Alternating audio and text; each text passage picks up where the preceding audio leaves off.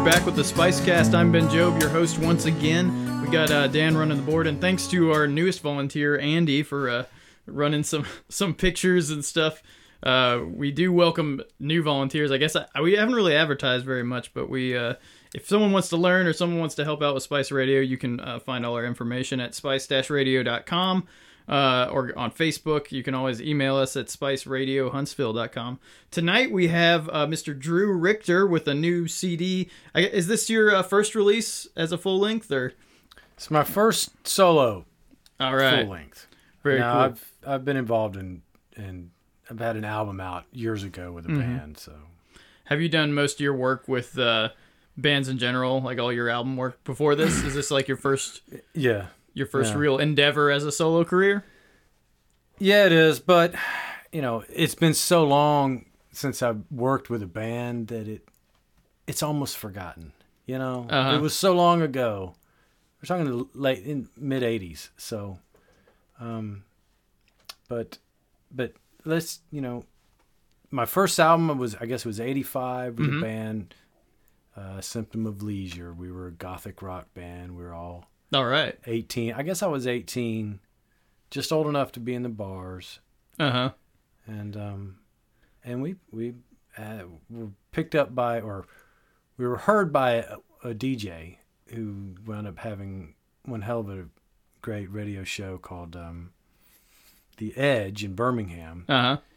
And he paid for us to make an album. This was 1985. It was really dark, gothic-y stuff. You know, a lot of droning kind of vocals and was that like a big genre down there at the time, or like that sounds like a specialized kind of thing? Goth in the 80s was huge. Uh-huh. I mean, it was huge. Then there was a whole subculture. There was, for me and my friends, we were listening to Bauhaus and we were listening to The Cure.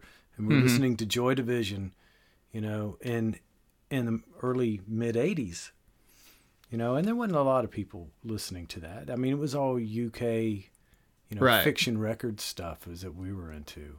So was there a lot of extra musical stuff like theatrics or costumes or anything that y'all went to? Or is it straight about the music with you guys? No, we didn't go. You didn't have like giant feather plumes or anything? No, so you're confusing today's goth with 80s goth. I probably am. Yeah. I'm definitely uneducated on all types of goth, so you'll have to enlighten me. Yeah, you guys are a bit younger, I think. And, no, older, the early goth. You know, granted, you had Bauhaus and you had The Cure, and they did put on the makeup and the hair. Uh-huh. You know, Joy Division did not, and but you know, there were many goth bands out, and they were playing around, but we were, you know, nobody was doing their hair and you know, wearing the makeup and wearing the G-string and high heels. That, yeah, I haven't seen a lot of that around anymore either, but... Well, I think Bauhaus did it. Peter Murphy and Bauhaus. So how did your music change from then? Were you always in band outfits kind of from then on, or...?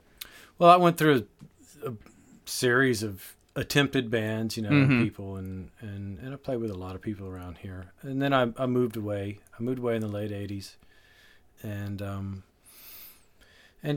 really focused on other things, but including...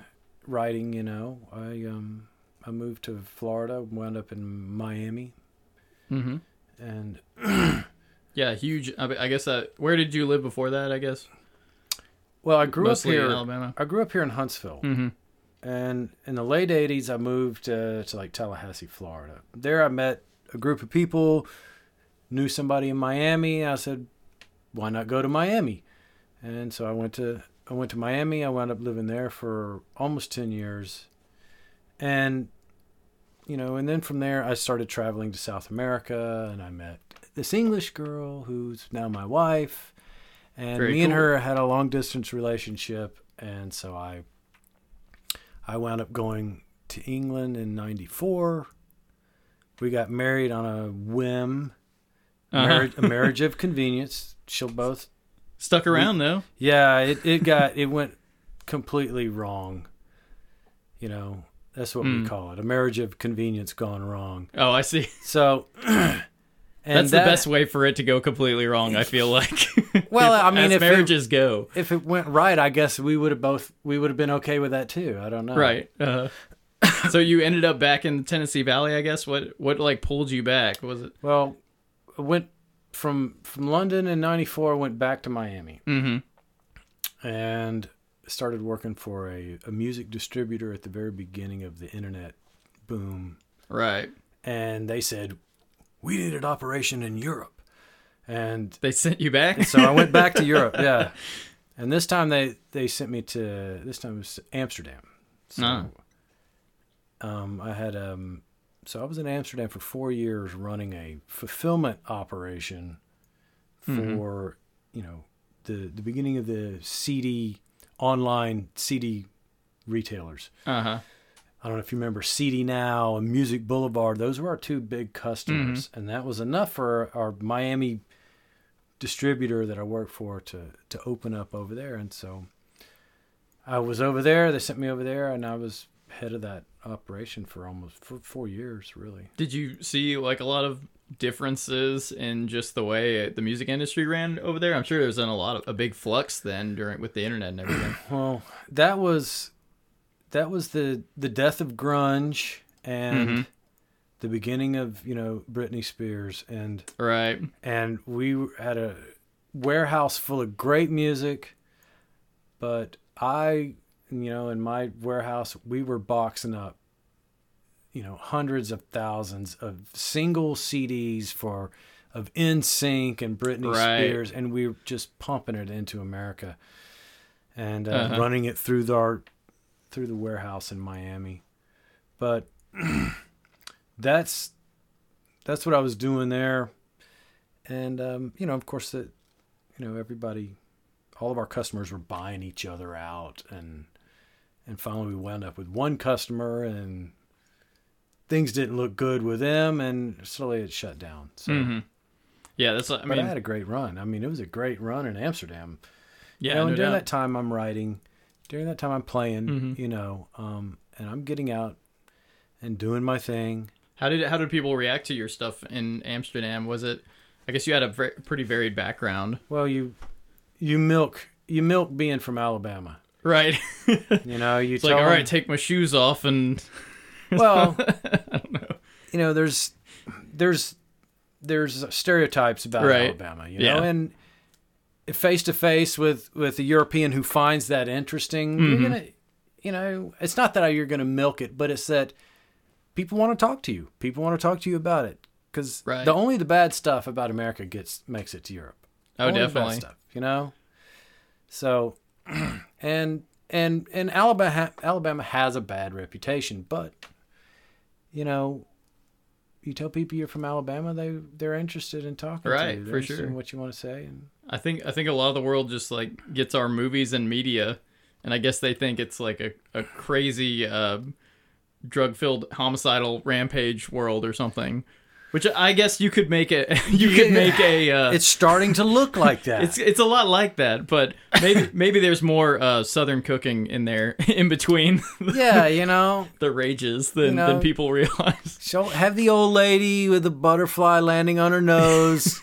Coming out of the grocery store once in a while. That happens in America. It does. You know? Right before, you know, like some guy in a tank drives the yeah, right before she gets shot, you know? I guess, yeah, my explanation didn't work too. But let's get back to your music. Man Who Sold His Soul. Is this like a newer track or has this one been around for a while? Yeah, it's fairly new. I mean, some of these I wrote over the years. I wrote in Miami or in Europe. But this one it's recent, within the last 2 years, 3 years, I guess. Very cool. Anything you want to tell people about it before they hear your stuff in general? Well, I don't really like to say what they're about because I'm not really, you know, certain lines, there's definite meaning to them. Mm-hmm.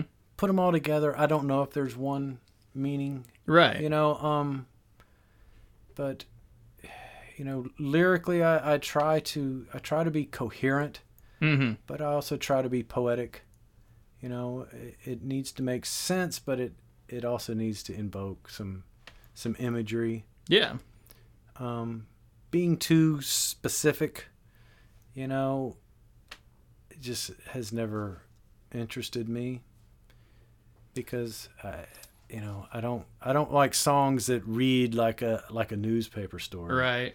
You know, like, I get where you're coming from too, because I guess to have what a lot of songs, I guess they mean different things to different people, and they can get a lot out of an idea. I don't know. I've heard a lot of songs that are totally different from what people take out of it, but they still connect with it, which is the cool part, I guess.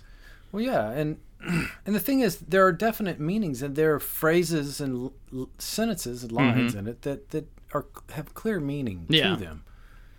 You know, and I would say overall, you know, if there's anything about my songs, each one I could probably just give you an emotion or a really or something that it does mean. Mm-hmm. You know, so it really comes down to a single word meaning. You know, desperation. You know, mm-hmm. Insecurity or complete and total utter doom. You know, yeah, or guilty as hell. So, right. Man who sold his soul. I guess we could say that. Very cool. But it's more like we're all. But it applies to all of us, you know. Mm-hmm. Well, let's hear it. This will be Drew Richter with "Man Who Sold His Soul."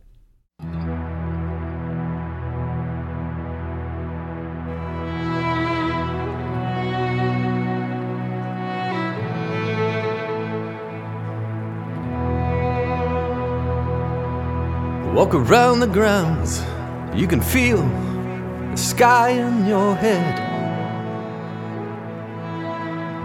The muddy ground tells me where you've been.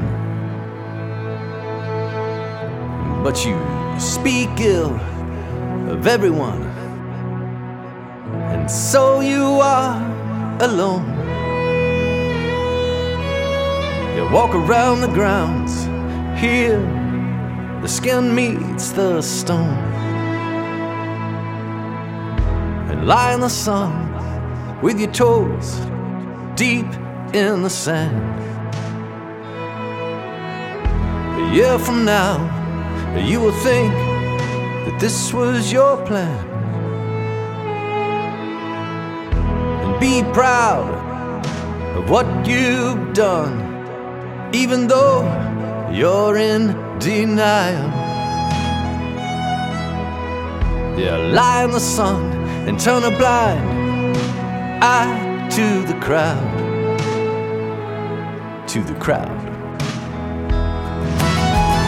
But this I know, this I know, this I know, yeah, yeah, this I know, that you are no more innocent than the man who sold his soul. Oh,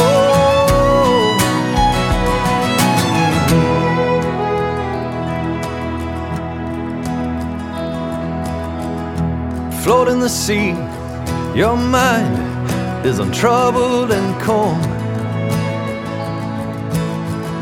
And out here, it is deep, but you are still not overwhelmed. And out here, you believe you are directly underneath God's fountain. You float in the sea, and you will soon come to exhaustion.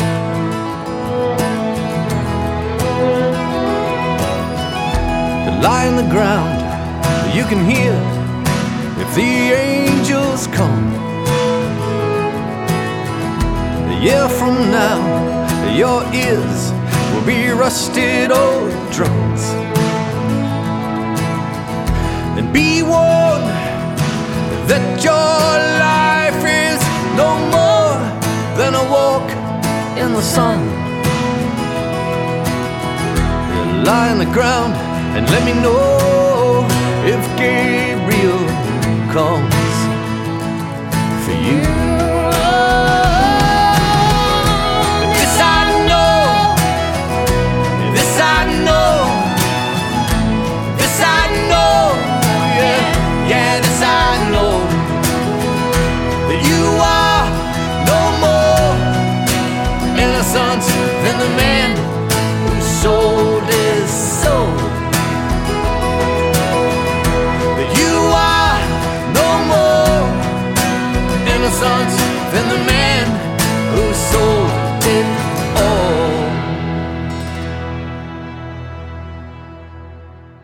All right, that was Drew Richter with The Man Who Sold His Soul. The next track will be Reasons Are My Own. That was recorded right here in Spice Rack Studios. And I saw this like produced and edited and all that good stuff up in Nashville. Was that a like conscious choice for music, or did you just know folks there, or did you have good experiences, or? It was both. Mm-hmm. I know folks there, and it was a conscious choice to wait for him. Right. The guy who engineered that, or not engineered it, the guy who mixed it, is one of the best engineers in Nashville, and I heard that he had heard my stuff and was willing to do it, mm-hmm. and I was willing to give. He's willing to give me a friend rate. All right. So. Yeah, and Nashville friend rate, that's amazing, because yeah. I'm sure it's hard to come by up in with a place with so much competition and all that. But then, I don't know what a friend rate is in Nashville, so it could have been, he could have ripped me off completely. The unfriendly friend rate, the worst friend rate. And I'm like, oh, yeah, that's a great. But as long as you get your product that you want out of it, right? You've got the guy you wanted on it. That's sometimes hard to come by. So, yeah, I'm very happy with it. Plus, it took so long. I waited for someone to move there before I started. Oh wow! I started recording. I started the first tracks, and then I took a year break mm-hmm. to wait for somebody to move to Nashville, who was going to be involved and was a little bit involved, and. Then I had to wait. It took forever. I mean, I was going up there one Saturday a month for a long time. Wow, yeah. So it just took forever. And then I would listen to it. I'd take it home. I'd listen to what I did and not like it. Mm. So I'd wait for another next weekend, and I would drive up there and fix it. And it just went on and on. And I guess I was in no hurry. Right. But after a year and a half. It's like, Pink Floyd did The Wall in probably 6 months. This is just going on. I'm sick of it. And, and even now, I'm still dealing with it. So. Well, so much time and so much microscope on each part of it, too, I'm sure. Yeah, absolutely. But, when I found out that he was going to mix it, Mike Poole, mm-hmm. that he was going to mix it, and he was waiting for the end of Nashville. He does the engineering for Nashville on the show. So I'm getting emails from him going, I can't get to it this month. He's going, there's a big pollen epidemic in Nashville. The singers for the show were complaining, and they had to put off their vocal parts, And I'm, what a bunch of, snort some salt or something, salt water. Get up there's there and do it, there's got to be 1,000 of, witchcraft tricks that they know in Nashville for pollen. Come on. God, and pollen's worse here. Right, yeah. It's worse than Huntsville. The bowl full of pollen as it is. A bunch of prima donnas in Nashville. But anyhow, so it got put off, literally. It got put off because of the pollen. Wow. In pollen levels in Nashville. Wow. And then, the show went on, and he had to take a vacation. But I waited. It was months. It was another 6 months. Bided your time. So was this, was this different than, like, say, recording a track and an album with a whole band and the crew and all that? Was this like a different kind of feel for you, I guess? Absolutely. I mean, it was, Kris Falk, the engineer, mm-hmm. was recorded at her studio, the Treehouse Music Group in Nashville. Kris is an incredible guitar player, songwriter, musician, all-around musician, Belmont grad. She is an incredible engineer. She's just, and I love her, and just me and her work great together, and it was pretty much me throwing out ideas, me with the harebrained ideas, and mm-hmm. her able to set it up and let me do it. Oh, that's cool. And she threw in some great ideas, but and then Kris, she goes, I think I know a violinist who will come in and play on, because I was hoping for some violin or cello or something like that. And she goes, well, I know a violinist, a girl named Deanie Richardson. And I'm like, whoever, that's great. Right. She come in and she played. Well, she came in and she charged me almost nothing. She played on 3 songs. She played on. Oh, wow. So that's a big part of it. Yeah. Man Who Sold His Soul. She played on I Am In. and she played on Whatever Happened to You. And like a week after she did that, week after she played, Bob Seger hires her. Really? And she goes on the road with Bob Seger. She's been on the road with him for a year. Well, hey, there you go. So, you got some free publicity out of it, too. Yeah. It's like, oh, yeah, Bob Seger's violin. Yeah, so there's her, between her and Chris. Mm-hmm. I mean, there's some really talented, some great musicians playing on this. And then the vocals, it's almost essentially a duet CD. And that's Chelsea Serha who's doing all the backup, doing all the harmonies with me. Did you have her selected beforehand, or did you meet her through the studio space or up in Nashville or something? No, me and her, we worked together. We worked together here, and she came to me one day at work, and she goes, I sing. Oh, yeah. You want to hear me sing? And she had recorded on her phone a version of her doing You Are My Sunshine. Uh-huh. And it was really sweet. She was just a little office girl, Right. So she just heard you played music? Yeah, she heard that I played, and she ran into each other in the break room. I was new at this company. She'd been there for a while. And she played that for me, and I go, oh, that's nice, And she, I said, well, why don't we just learn a few songs, just like two or three songs. Happens, yeah. And whenever I'm playing, if you come out and play. And, cool. And that's what she did. And then before you know it, me and her were playing every Friday at a bar downtown. Nice. And, and me and her have been doing it ever since. And she'll be with me tomorrow night at the Lowry House. Very cool. And that'll be the CD release party for the... Right. This is Snake Smile, by the way. The CD available on CD Baby, iTunes, all that, Spotify...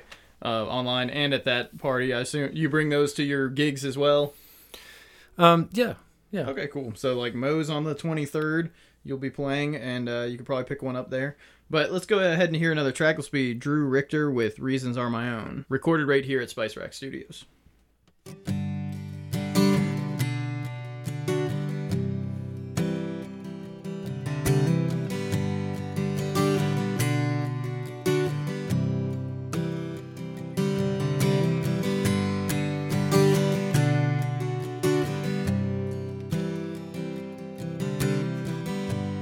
Open the window and the shades,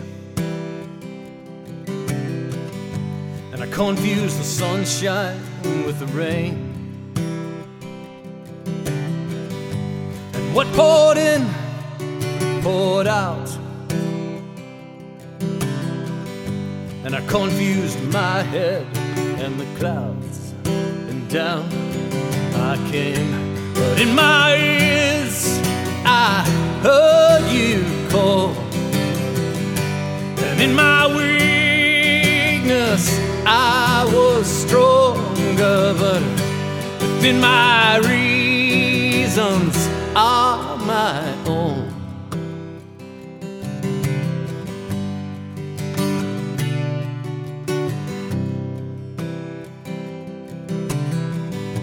I turned on the TV and sat down.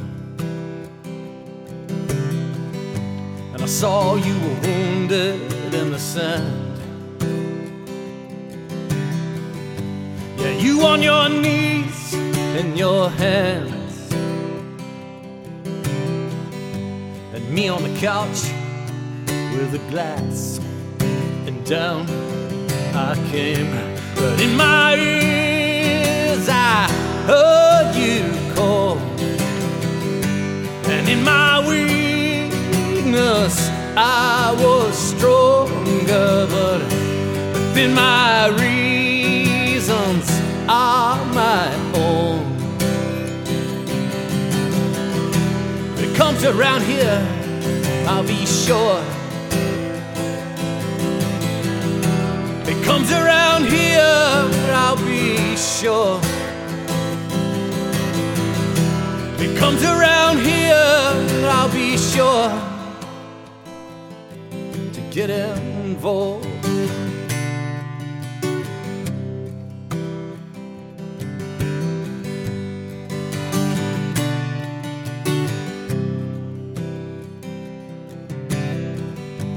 stood at the mirror alone, and I saw my reflection was wrong. And then the image was gone,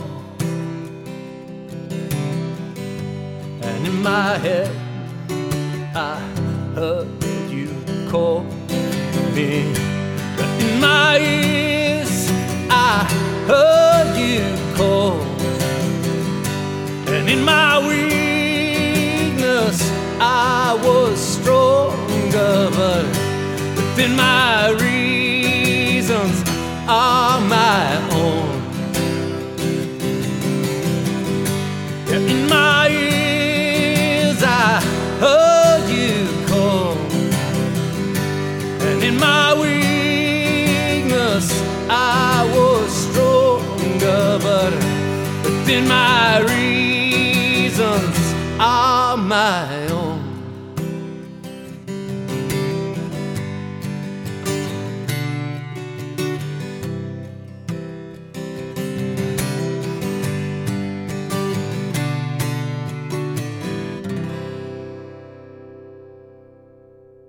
All right, we're back with Drew Richter. That was Reasons Are My Own, recorded right here at Spice Rack Studio. I wanted to ask you about this song. You said something or about the CD actually dedicated to your father. Is there any songs in particular that like have meaning with him or anything? Yeah. Yeah, I wasn't expecting that question, but yeah, my dad, the Snake Smile. Mm-hmm. And that was my dad's nickname for, you know, a certain politician. Uh-huh. And I'll leave it at that. And, you know, my dad recently had a stroke this year. Mm. He had a stroke in February. And so this whole year has been, you know, one of the reasons I talk about taking a break is this whole year has just been, for me, is, you know, it's a gig, it's go check on him, check on my mom, it's work, mm-hmm. it's all that. And I'm, you know, and right now, and my dad's, you know, he's deteriorating, he's not getting any better. And so in October, I guess, or maybe it was September, mm-hmm. when I finally settled on the artwork. You know, I need to put something to my dad on there, and it was appropriate considering that he named that song for mm-hmm. me. You know, right? And but yeah, Snake Smile is pretty much his inspiration. I really like the just the idea and the name of it, because, you know, it's like a snake always smiling. I don't know, or they always have a smirk, I guess, on their face, and like. Well, in the political world, only a snake will smile. Right, yeah. So, and that's how I look at it. So did you grow up with a lot of music, like in your family, in the house and stuff like that? Not really. In my immediate family, I'm the only musician. I recently found out that I'm related to this famous Bassano family from Italy that was like Henry VIII's court musicians. There's books written about them, I think. That's interesting artwork about them. And I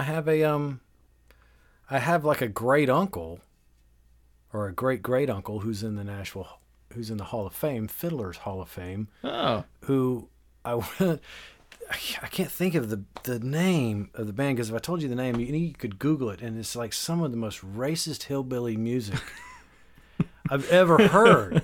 I mean, just horrible stuff, but it's horrible today. Yeah, you know? Yeah.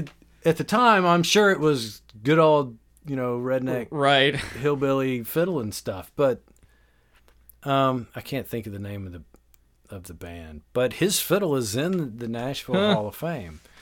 Anyhow, that's interesting. But no, not in my immediate family. No, it was music was something that me and my buddies shared, you know. And well, I like to ask people, like, what was your first gig like with your band?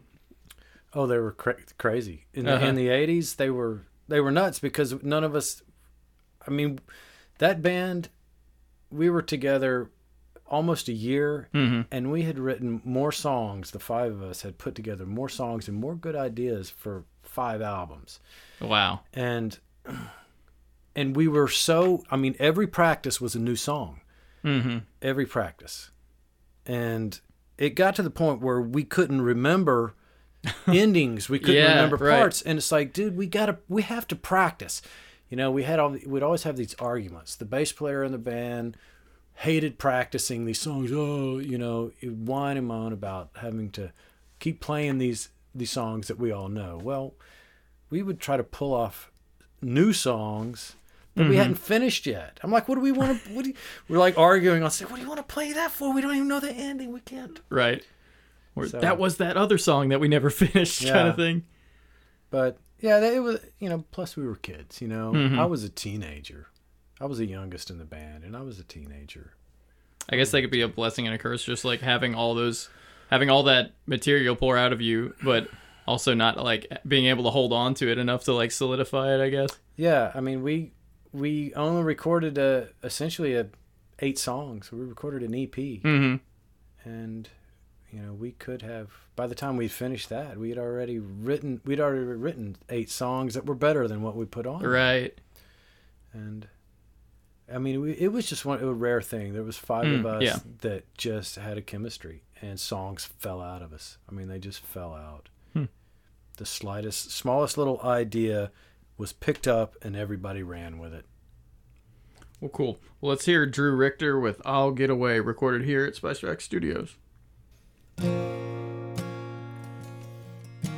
Some days a better day is today. In a strange way it's peaceful, but I don't care. In some ways a better day will lay down upon me a weight that I cannot bear.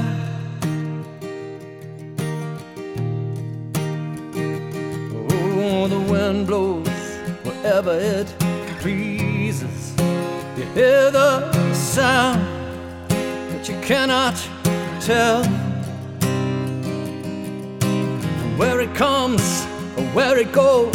From here, there, and everywhere, there's a spirit always floating somewhere.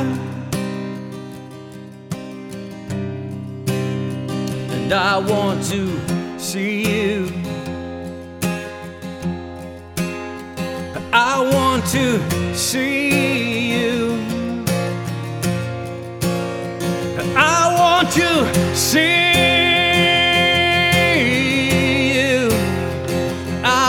To see you today.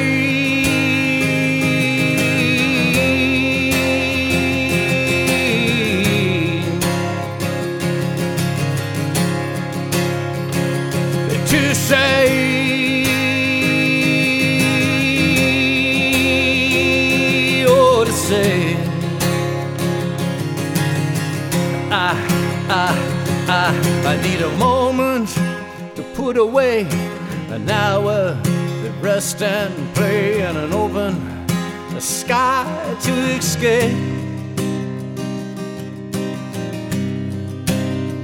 And I'll get away. I'll get away.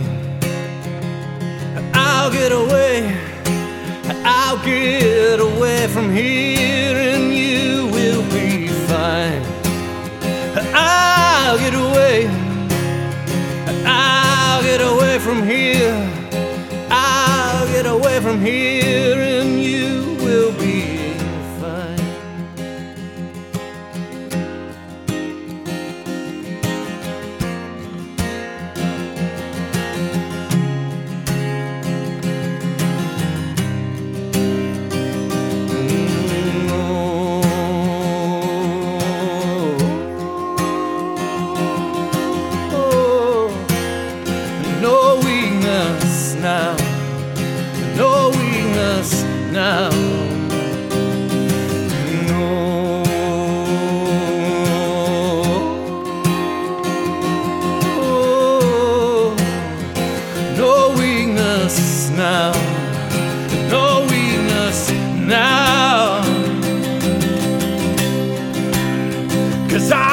to see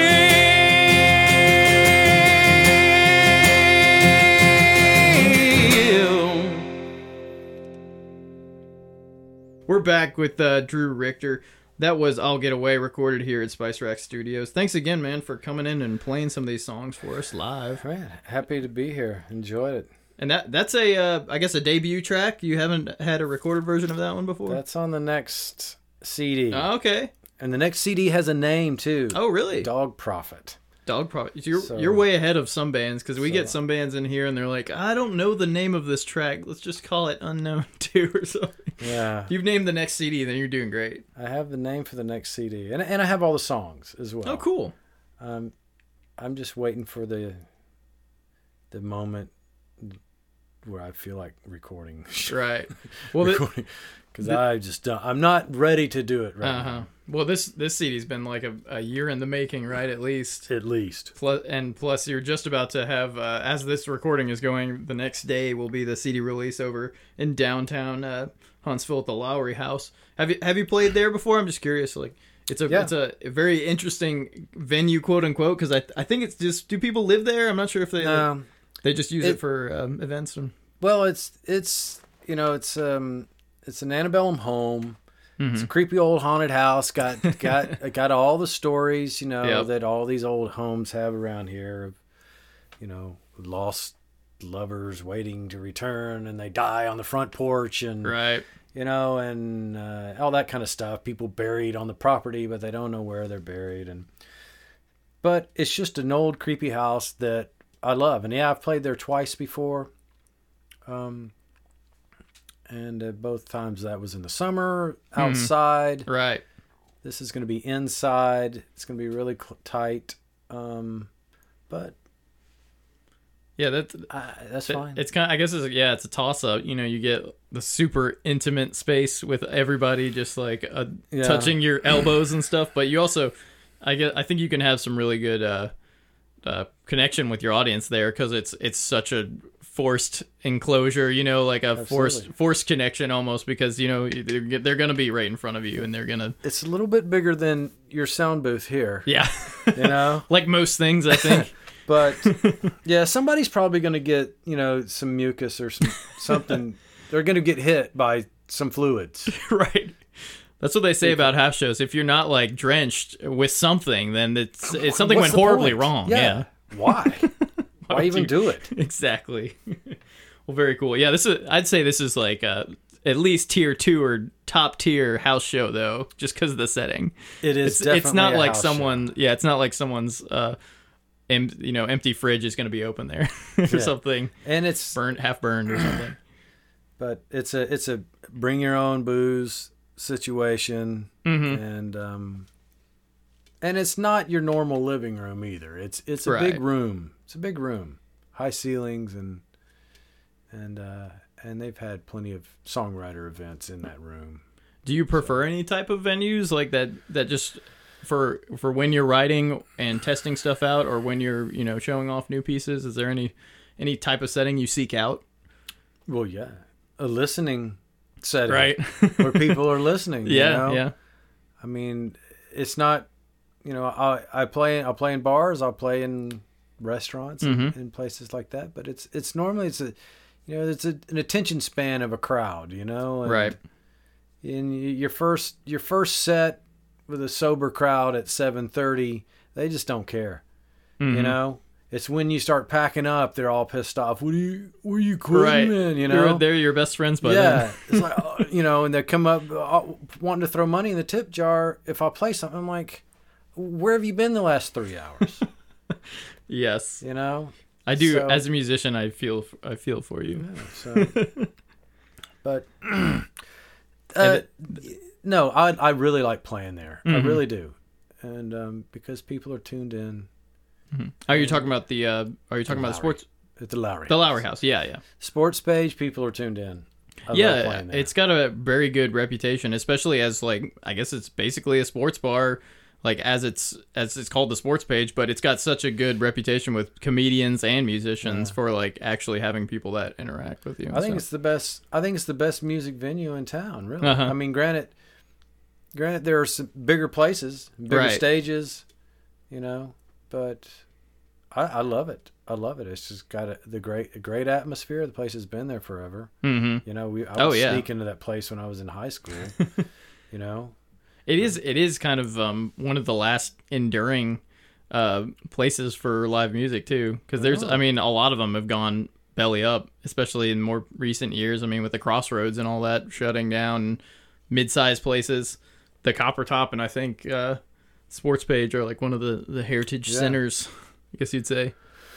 And I do. I hope it never goes. Hope it never leaves. You know, just because that place alone, it's been there as long as I can remember, and I grew up in South Huntsville. That place has always been there. Cool. So people can hear you at Moe's the 23rd of December, and probably at Sports Page sometime around the end of the year next year. Yeah, and I'll be at Moe's before the 23rd. I just don't have it in front of me, right. But look for it in the Valley Planet. The Valley Planet's got all my days. Yeah, and they did a article on you in the most recent issue. Is that right? Yeah, Raven Woods did a great interview and wrote an article that was very in depth, and I couldn't be happier. I mean, she covered everything, and she got into my literature interest, and influences. Oh, very cool. And because she has pretty much a lot of the same, you know, favorite background books. That, you know, we had a good talk about. So she took that angle on it, because I'm a heavy reader. I was a heavy reader, right? You know, ever since the invention of the Kindle, I quit reading. I don't know. I bought one and quit reading, but I used to read, you know, 3 and 4 or 5 books at a time, and I would always finish them. And I went through the whole thing of reading fiction when I was younger, and then started reading biographies and history as I got older. And now it's like, I feel like I know enough, you know, I don't want to read. I can't enjoy history anymore because it's right. it's just staying the same, right? You know, it's so. Do you lean more towards the nonfiction stuff, or? Well, right now, I'm not really reading anything, you know. Mm-hmm. But all my music, this album, pretty much every song, there are definite, you know, literature, you know, writers that have influenced in some way, you know. And, you know, Whatever Happened to You is a definite Gabriel Garcia Marquez influence song, even though it's really just a story about, you know, somebody who knows a young girl, a young boy who has a crush on a young girl. Right. They grow up. He never loses that crush, and he always wonders where she is. It's very much like The Blood of Unrequited Love, which is a Gabriel Garcia Marquez book of it. Somebody is the same thing, but he, you know, he chases her into old age, you know. So, very cool. So they're all in every song, really. I can name you a book or a writer. Oh, that's awesome. So yeah, so look out for all those little tidbits in the CD Snake Smile. It's available at CD Baby, iTunes, Spotify, and all that good internet stuff. I believe you have a Facebook, a couple other ways people can contact you, but check out the CD Baby. It's Drew Richter with Snake Smile, the new CD. And do you want to talk about this last track, Drink to No One, before we head out of here?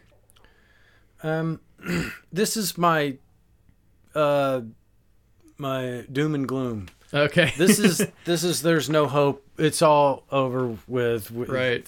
Forget it. We're done. It's the end. It's the ending of things, and it's the ending of the SpiceCast with Drew. Yeah. So. This is the song where just give up. We've lost. All right, we got it. It's Drew Richter with Drink to No One. And tonight's episode was brought to you by a lot of lovely people. Thanks to Shelby Butler for doing some of our calendar management, telling us about some very cool shows. If you have shows to send us, we are always available at spice-radio.com or on our Facebook. I believe that's Spice Radio HSV, and Twitter and all that good stuff. So send us your events, and we'll be happy to talk about them on our weekly updates. We've got Zachary Patrick, one of our volunteers, who's done a lot of different things for us, but is busy with theater and all sorts of good stuff. And our good friend Thomas Wolf, one of our first donators, has been helping us out a lot and will be doing so in the future. Thanks again to Andy, who's done some pictures for us today, and Drew, thanks for coming in, and have a great night.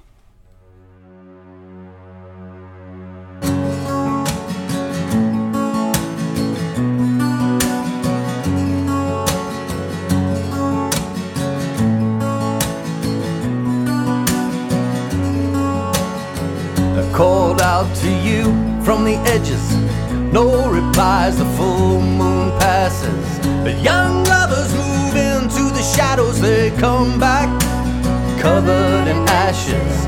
Then along came the devil with a light in his hand, across the green hills laughing, and touched down in the sand.